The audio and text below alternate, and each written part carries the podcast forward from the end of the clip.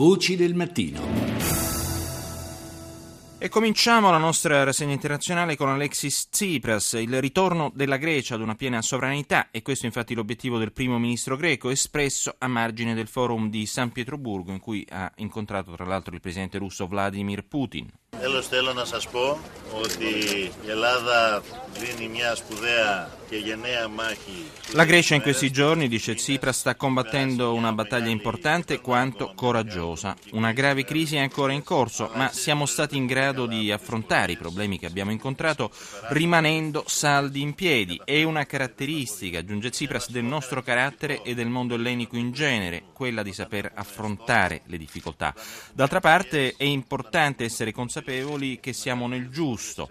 Questo è l'obiettivo non solo mio, ma di tutta la nazione greca. Riguadagnare la sovranità e ritornare ad essere fieri di essere greci. Così appunto Alexis Tsipras e sempre nel corso del forum di San Pietroburgo il presidente russo Vladimir Putin è tornato a parlare della crisi ucraina. Не мы являемся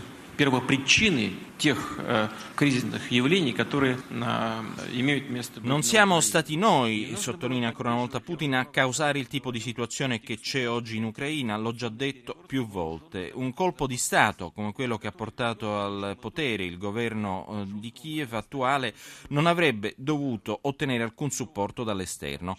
Praticamente questo ha portato ad uno stato di tensione da guerra civile. Poi si è detto e ripetuto come un mantra che la Russia avrebbe avrebbe dovuto utilizzare la sua influenza sul paese per pacificarlo, ma la nostra influenza da sola non basta, specie adesso a causa delle sanzioni europee ed americane. E ancora, la politica, è vero, avrebbe potuto risolvere lo stato delle cose senza la necessità di un ricorso alle armi, ma c'è bisogno della buona volontà di tutti, non solo della Russia.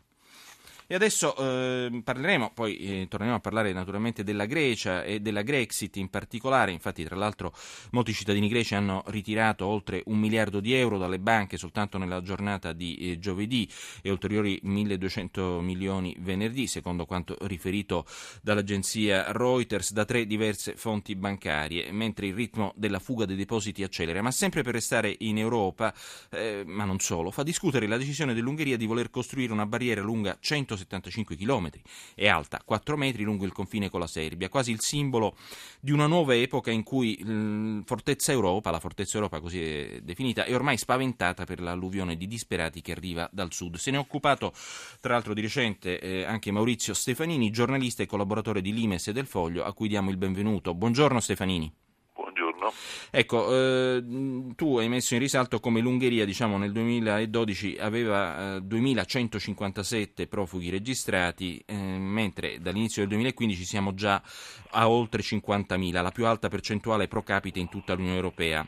La cosa che però... che dice il governo ungherese. Sì, sì, sì, certo. Però la cosa che fa più impressione eh, è che eh, se uno diciamo, riavvolge il nastro della storia, il ruolo dell'Ungheria eh, e dei comunisti al Gulag, così erano definiti, insomma, all'epoca, nell'estate del 1989 fu determinante, fu, picco, pic, fu, la prima picconata seria contro il muro di Berlino, perché appunto l'Ungheria consentì ai cittadini della Germania orientale di usare il territorio ungherese per passare in Occidente, innescando così poi de facto eh, la fine della Germania orientale passavano per l'Austria approfittando delle vacanze quando il governo tedesco orientale a un certo punto bloccò anche l'uscita per l'Ungheria e cominciarono le proteste per strada che poi sfociarono nel, appunto nella,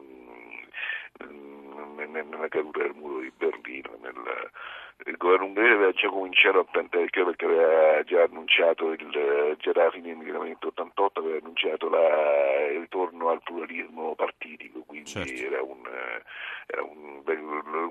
come spiegano un attimo nell'articolo, la cosa è che dopo il 1956 c'è stata quella violenta rivoluzione della strada romana nel sangue, per mantenere il consenso il il governo comunista aveva eh, appunto questo modello del comunismo al Gulag era quello di fosse strettamente in linea dell'Unione Sovietica, mantenere il regime comunista, però di fatto tollerare eh, eh, che ognuno la pensasse come voleva, più, più sì, insomma, no. non, non, non risolvere, soprattutto che ci fosse un, una, una, un, veniva eh, consentito un, un, certo consumismo che, era altissimo per l'Europa dell'Est. Ecco, tra l'altro ricordiamo... si reggeva sul, sul credito sul, sul, sul, credito che dava l'Occidente, quando il debito passò oltre ogni, ogni livello di guardia non, per paura no, di, eh, che ci fosse un atto 56 il, eh, il regime comunista preferì una, una, un'apertura politica, quindi non potendo certo. mantenere la,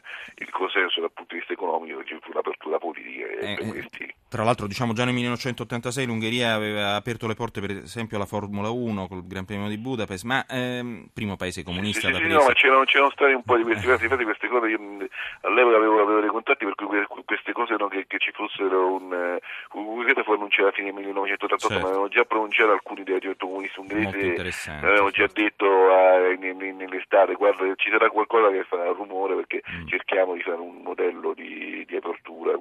Diversa senti eh, la cosa però interessante è che eh, i muri sembrano tornati in moda pensiamo a quello tra eh, Bulgaria e Turchia sempre eh, con la funzione di bloccare gli immigrati o anche quello eh, tra ehm, Grecia e, e, Turchia sempre oppure la barriera mh, le barriere appunto di Ceuta e Melilla insomma, la, la Fraglia, Ceuta, Fraglia, Melilla, oppure anche la barriera di separazione tra Israele e Palestina, quella tra Messico e Stati Uniti. Eh, che succede? Insomma, c'è il ritorno al ve- vecchi, alla vecchia funzione, diciamo, una, che funzione hanno questi, questi muri soprattutto? Cioè, come possiamo definirli e perché questo ritorno?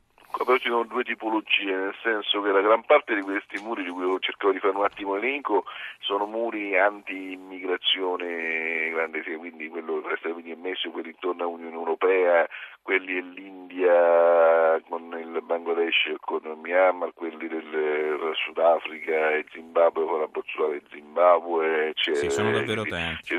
Quindi la funzione in questo caso è quello di evitare no, appunto, la, di, di, di, prevenire il, il, flusso massiccio di, di immigrati non desiderati.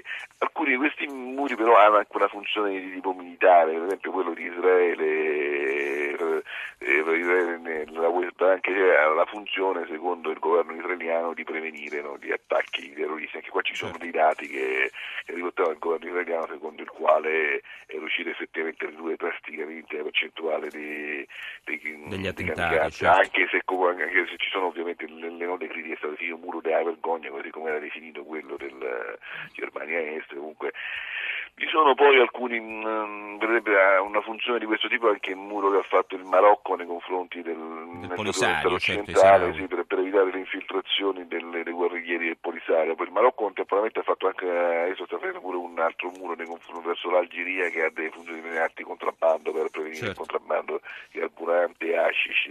Però per esempio anche L'India parlato anche questi due muri verso il confine est con funzioni principalmente appunto di mh, anti-immigrazione, però anche certo. un'altra muraglia nei confronti a occidente, un muro che, di, eh, nel Kashmir che certo, certo. appunto no, di, Beh, insomma, di, di dovremmo fare uno speciale solo sui muri. Eh, grazie sì. a Maurizio Stefanini, giornalista e collaboratore di Limis e del Foglio che ci ha dato comunque una panoramica.